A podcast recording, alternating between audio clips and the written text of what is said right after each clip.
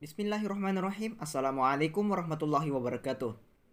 Perkenalkan nama saya Indra Perdana. Saya dari mahasiswa jurusan Komunikasi dan Penyiaran Islam, Fakultas Dakwah dan Komunikasi, Universitas Islam Negeri Alauddin Makassar. Halo teman-teman, kali ini saya akan membuat podcast dalam rangka memenuhi tugas mid semester saya pada matkul Community Based Radio Broadcasting. Adapun materi yang akan kita bahas dalam video ini yaitu dampak COVID-19 dalam bidang keagamaan. Dalam podcast ini, kita akan bahas tentang pengertian corona, latar belakang munculnya virus corona, kemudian masuknya corona di Indonesia, kemudian kita juga bahas dampak COVID-19 secara umum dan kita juga akan membahas secara terkhusus dan spesifik lagi dalam keagamaan. Indonesia masih bergelut melawan virus corona hingga saat ini, sama dengan negara lain di dunia. Jumlah kasus virus corona terus bertambah dengan beberapa melaporkan kesembuhan, tapi tak sedikit yang meninggal. Usaha penanganan dan pencegahan terus dilakukan demi melawan COVID-19 dengan gejala mirip flu. Kasus virus corona diketahui lewat penyakit misterius yang melumpuhkan kota Wuhan, China. Tragedi pada akhir 2019 tersebut terus berlanjut hingga penyebaran virus corona mewabah ke seluruh dunia. Dikutip dari CNN, berikut beberapa hal yang wajib diketahui seputar perkembangan coronavirus yang biasa disebut virus corona atau COVID-19 hingga mewabah dan jadi pandemi. Latar belakang COVID-19 Latar belakang virus corona atau COVID-19 Kasusnya dimulai dengan pneumonia atau radang paru-paru misterius pada Desember 2019.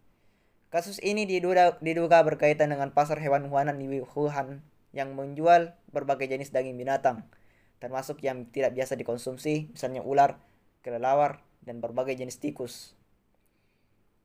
Kasus infeksi pneumonia misterius ini memang banyak ditemukan di pasar hewan tersebut. Virus corona atau COVID-19 diduga dibawa kelelawar dan hewan lain yang dimakan manusia hingga terjadi penularan.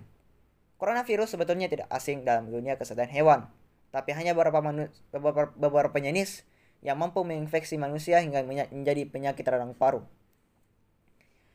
Sebelum COVID-19 mewabah, dunia sempat heboh dengan SARS dan MERS, yang juga berkaitan dengan virus corona.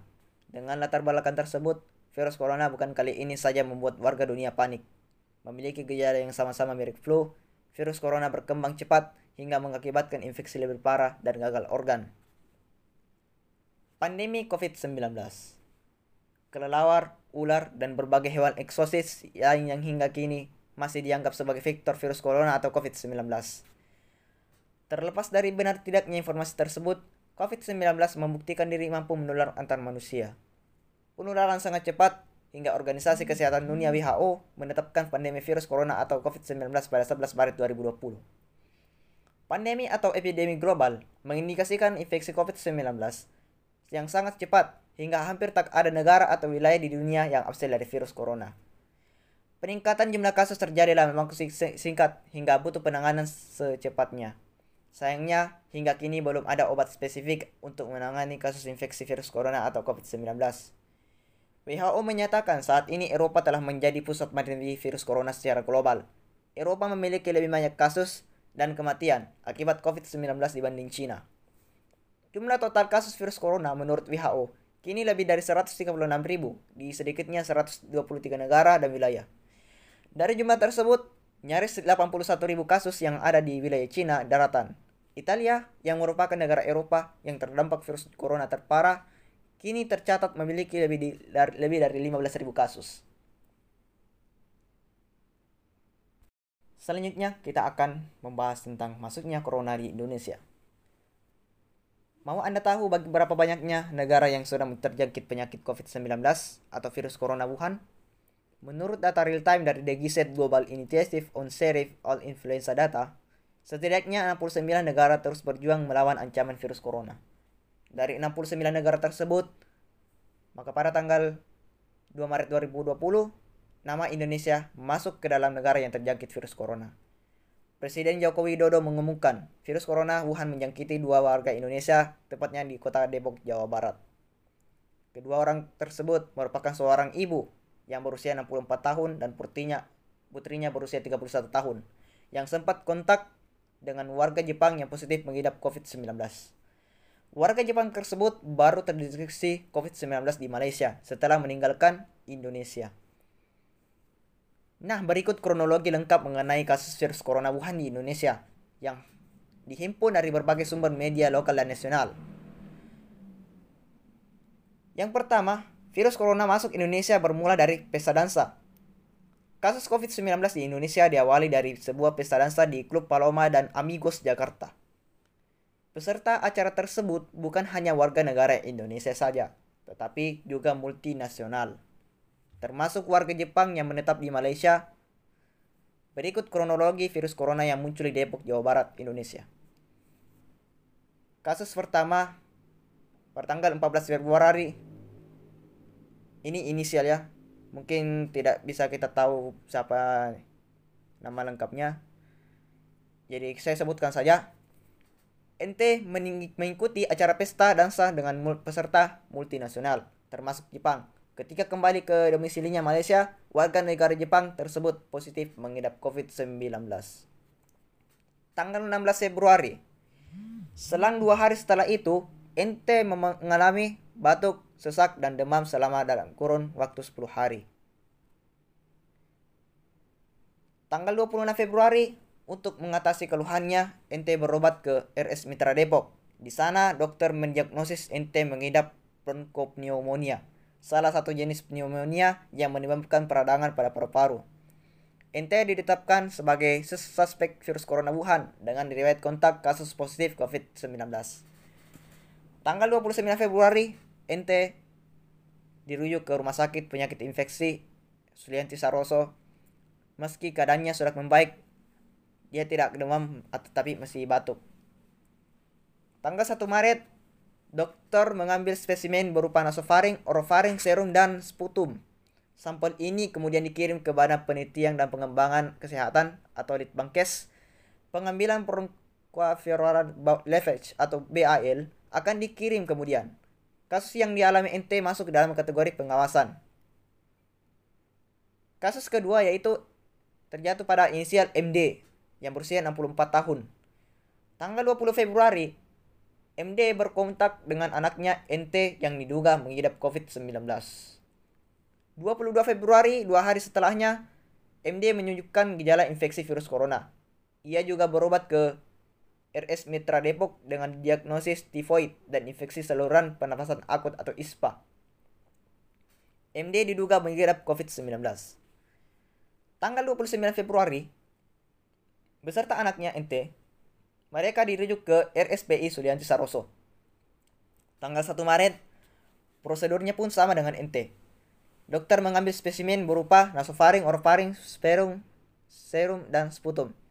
Sampel ini kemudian dikirim ke Litbangkes. Kasus MD masuk ke dalam kategori pengawasan. Maka pada hari Senin 2 Maret 2020, Presiden Jokowi Widodo mengatakan Kedua positif mengidap virus corona Wuhan atau COVID-19. Menurut beberapa media massa, kronologi virus corona Wuhan, tata, tata laksana kasus, pengobatan, pengambilan, hingga pengiriman spesimen di atas diperoleh dari petugas surveillance Kota Depok. Kasus pertama COVID di COVID-19 di Indonesia ini didapat melalui penelusuran Kemenkes RI. Orang Jepang ke Indonesia bertemu siapa, ditelusuri dan ketemu. Ternyata orang yang terkena virus corona berhubungan dengan dua orang, ibu 64 tahun dan putrinya 31 tahun, kata Jokowi. Penanganan kasus pertama virus corona Wuhan tak hanya berfokus pada kedua pengidapnya. Demi penularan lebih jauh, pemerintah juga mengisolasi rumah pengidap COVID-19 di kota Depok. Menteri Kesehatan Terawan Agus Putranto mengatakan, rumah warga Depok yang positif mengidap virus corona telah diisolasi. Sesuai dengan prosedur, maka Dinas Kesehatan setempat langsung melakukan pemantauan, juga melakukan isolasi rumah dan sebagainya. Selanjutnya kita akan membahas tentang dampak virus corona terhadap kegiatan keagamaan. Virus corona bukan hanya merenggut ribuan nyawa, tetapi juga mengubah tata cara kehidupan manusia di seluruh dunia, mulai dari interaksi sesama maupun proses berhubungan dengan Tuhan. Beberapa orang mengurung diri di rumah, menghindari tempat keramaian dan menunda perjalanan ke tempat lain.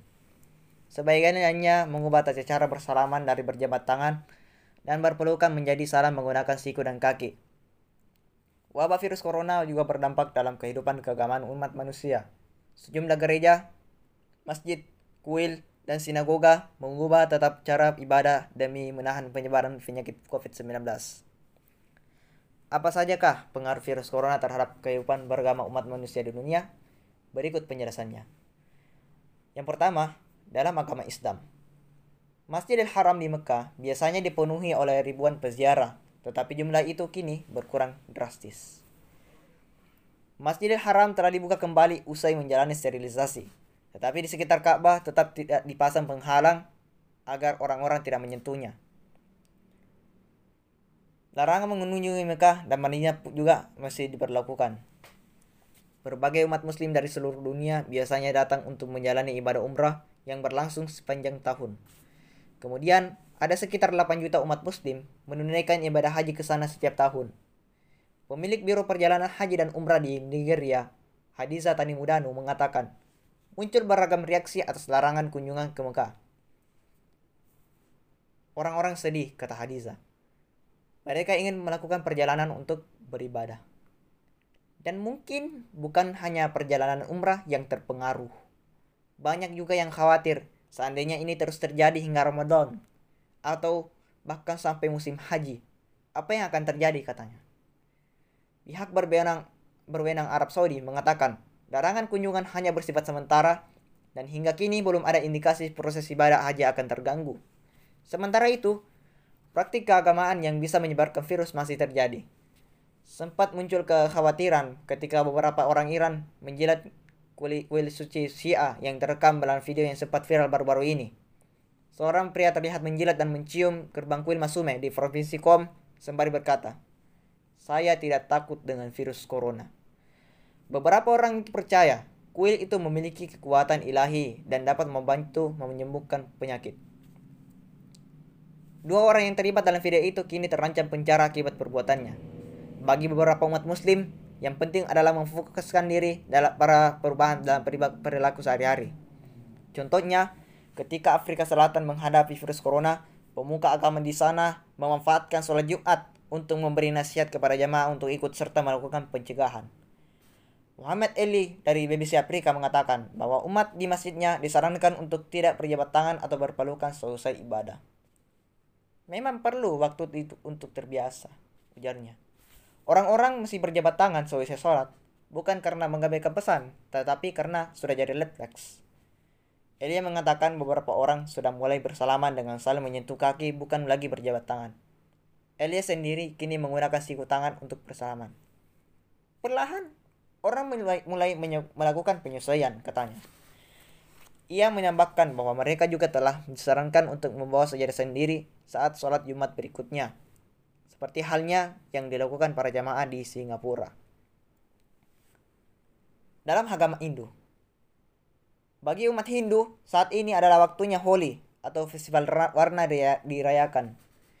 Perayaan Holi merupakan keperingatan kemenangan kebaikan atas kejahatan serta musim semi, cinta dan kehidupan baru. Sebagai bagian dari perayaan, orang-orang melemparkan bubuk berwarna di udara dan saling melukis wajah.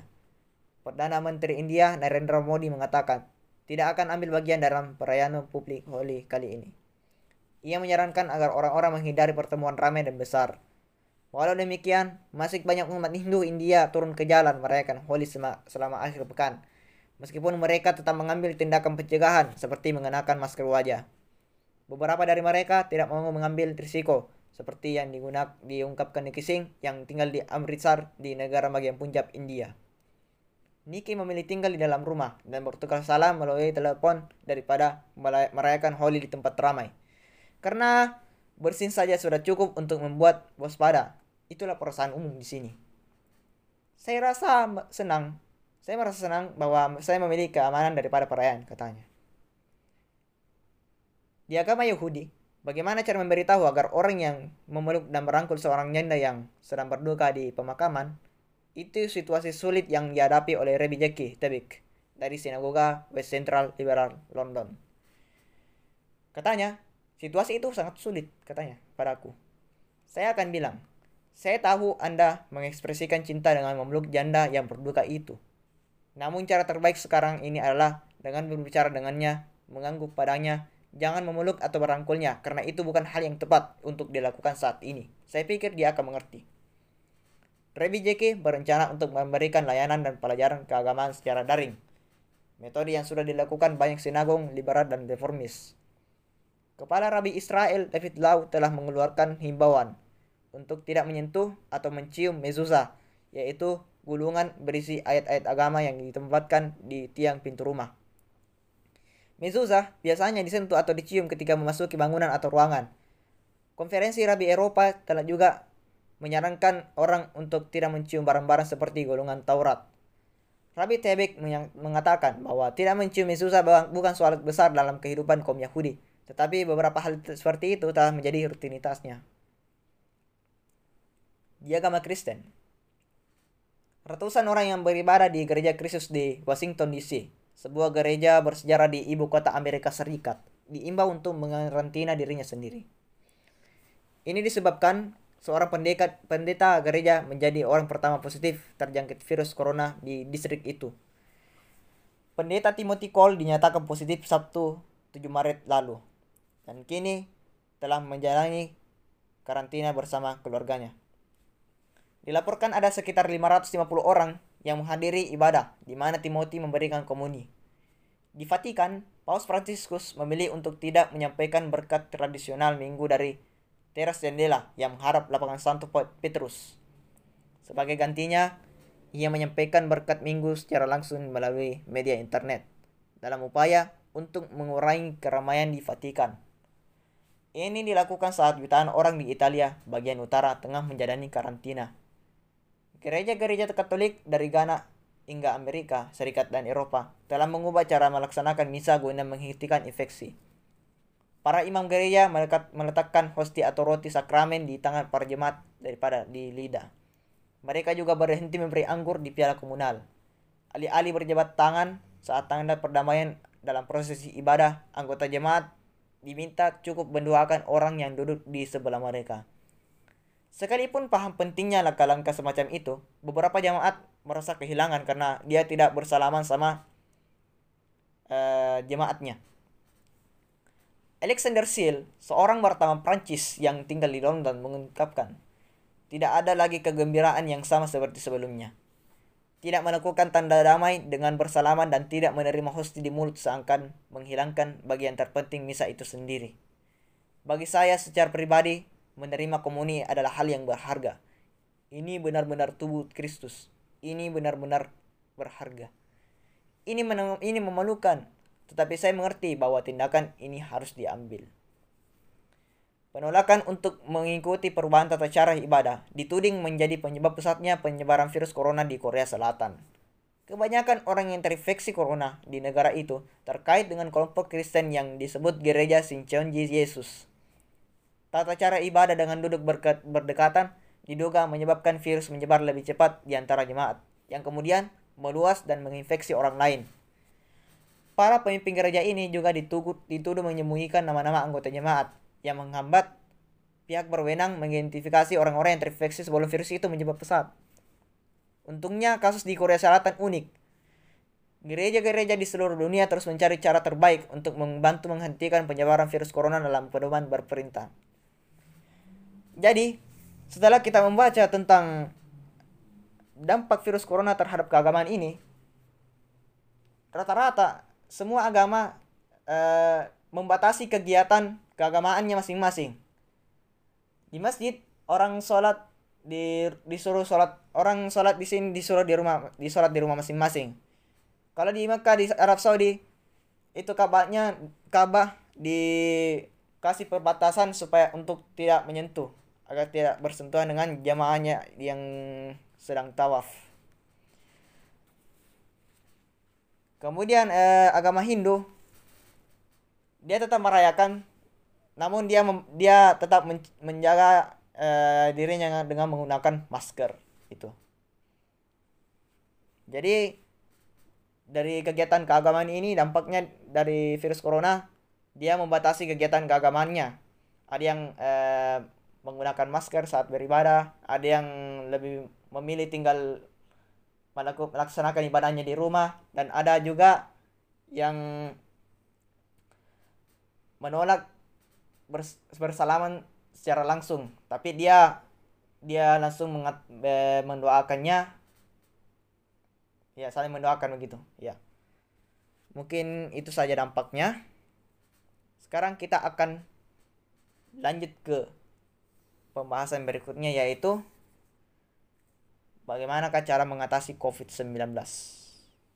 Nah, jadi setelah kita membahas beberapa poin tadi, maka kita kembali ke gejala virus corona.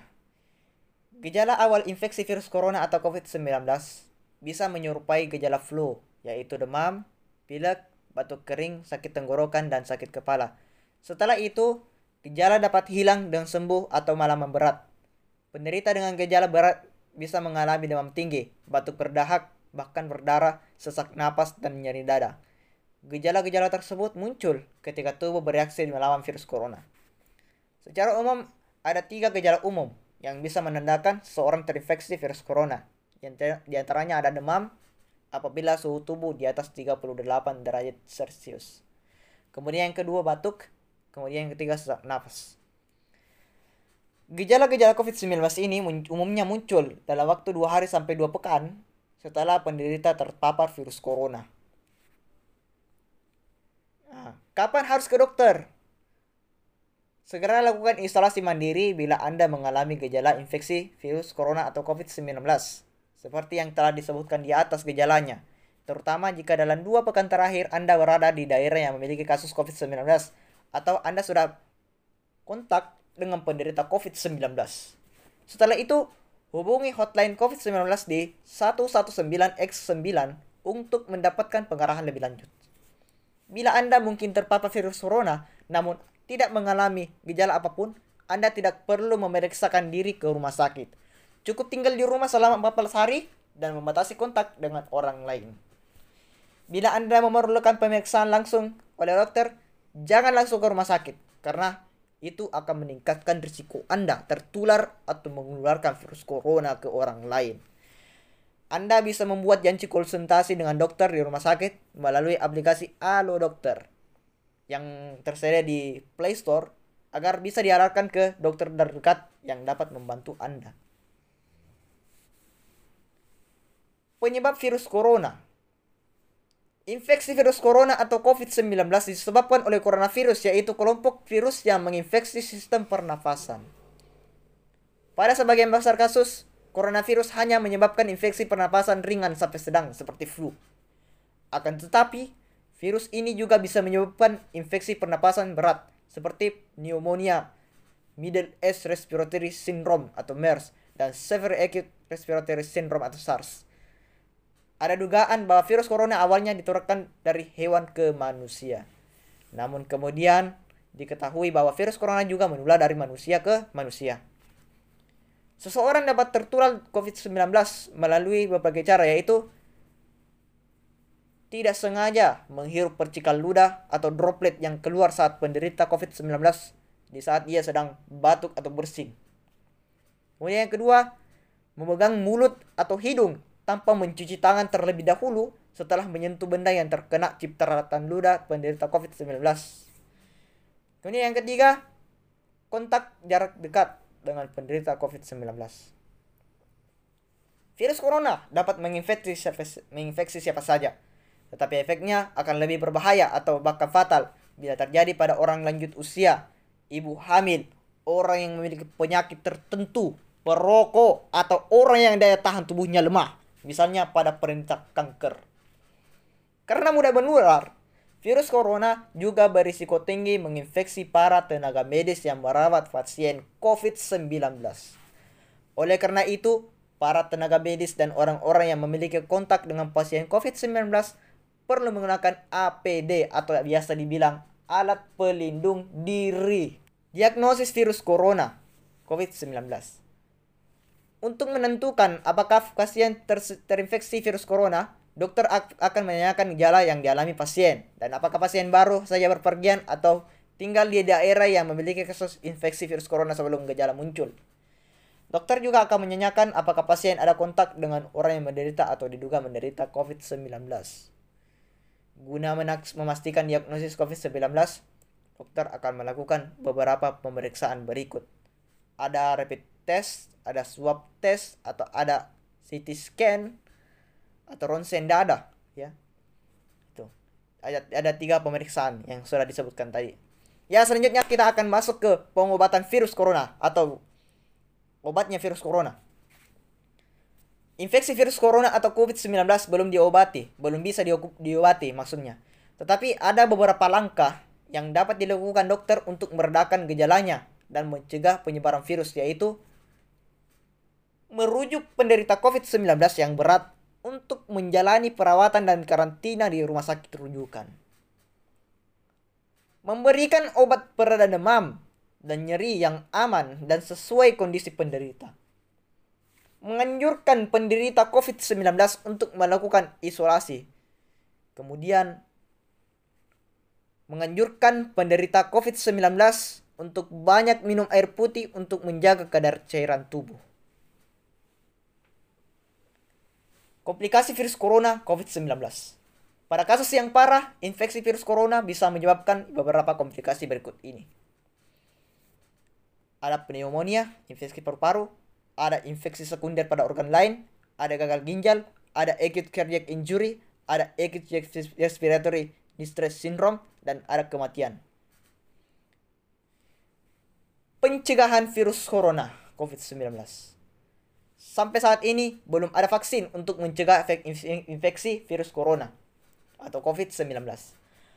Oleh sebab itu, cara pencegahan yang terbaik adalah dengan menghindari faktor-faktor yang bisa menyebabkan Anda terinfeksi virus ini, yaitu terapkan physical distancing, yaitu menjaga jarak minimal 1 meter dari orang lain dan jangan dulu keluar rumah kecuali ada keperluan yang mendesak. Atau biasa disebut social distancing. Kemudian, jangan lupa kalau Anda keluar rumah gunakan masker saat beraktivitas di tempat umum atau keramaian, termasuk saat pergi membelanja makanan di pasar atau di supermarket dan sebagainya. Kemudian, selalulah mencuci tangan dengan air yang eh, air dan sabun atau hand sanitizer yang mengandung alkohol minimal 60%, terutama setelah Anda beraktivitas di luar rumah atau di tempat umum. Kemudian, Jangan sekali-kali menyentuh mata, mulut, dan hidung sebelum mencuci tangan. Kemudian, selanjutnya, tingkatkan daya tahan tubuh dengan pola hidup yang sehat. Pola hidup sehat itu ya, jam tidur Anda harus teratur, terus eh, pola makannya harus juga bagus, dan jangan lupa, lupa untuk eh, olahraga, rutin berolahraga itu. Hindari kontak dengan penderita COVID-19 orang yang dicurigai positif terinfeksi virus corona atau orang yang sedang sakit demam, batuk atau pilek. Kemudian, tutup mulut dan hidung dengan tisu saat mau batuk atau bersin. Kemudian, buang tisunya ke tempat sampah. Dan yang terakhir, selalulah jaga kebersihan benda yang sering disentuh dan kebersihan di lingkungan, termasuk kebersihan rumah. Mungkin eh, sekali-kali tuh bisa kasih disinfektan disemprotkan ke halaman-halaman halaman rumah disebutkan ke jalanan-jalanan untuk mencegah virus corona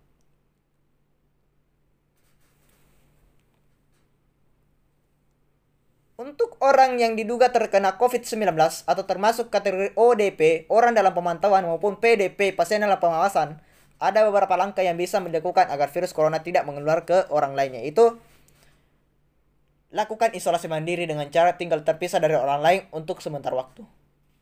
Bila tidak memungkinkan, gunakan kamar tidur dan kamar mandi yang berbeda dengan yang digunakan orang lain. Jangan keluar rumah kecuali untuk mendapatkan pengobatan.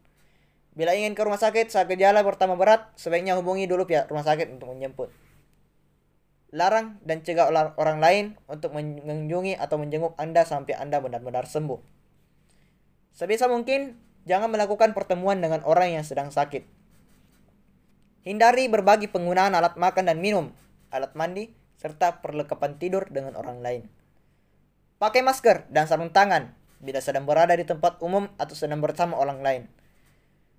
Gunakan tisu untuk menutup mulut dan hidung bila batuk atau bersin, lalu segera buang tisu ke tempat sampah. Mungkin itu saja eh, pembahasan tentang bagaimana cara bagaimana gejalanya dan terus bagi apa obatnya dan pencegahannya terhadap virus COVID-19. Yap, mungkin itu saja materi yang sempat saya bawakan dalam podcasting ini. Dan jika ada kekurangan dan kesalahan dalam podcasting ini mohon dimaafkan karena saya baru saja pertama kali membuat podcasting yang seperti ini. Saya sangat berterima kasih kepada dosen Ibu Irnawati Bahtiar Esos Imikom selaku dosen mata kuliah Community Based Radio Broadcasting di jurusan Komunikasi dan Penyiaran Islam UIN Alauddin Makassar. Mudah-mudahan apa yang telah kita yang telah saya sampaikan pada kesempatan kali ini itu dapat membawa manfaat bagi kita semua dan saya kira informasi yang disebarkan di internet itu alhamdulillah yang saya dapatkan itu informasi-informasi yang resmi. Jadi jangan takut, jangan khawatir terhadap virus corona yang saat ini masih memuncak, masih menjadi masih aktif ya. Tetap jaga kesehatan, stay at home, jaga jarak di rumah aja ya. Karena kita berharap semoga virus corona COVID-19 ini akan segera berakhir. Sekian dari saya. Terima kasih atas perhatiannya dan partisipasinya dalam menonton dan menyaksikan podcast hari kali ini. Saya akhiri dengan ucapan wabillahi taufik walidayah. Wassalamualaikum warahmatullahi wabarakatuh. Saya Indra Perdana pamit undur diri.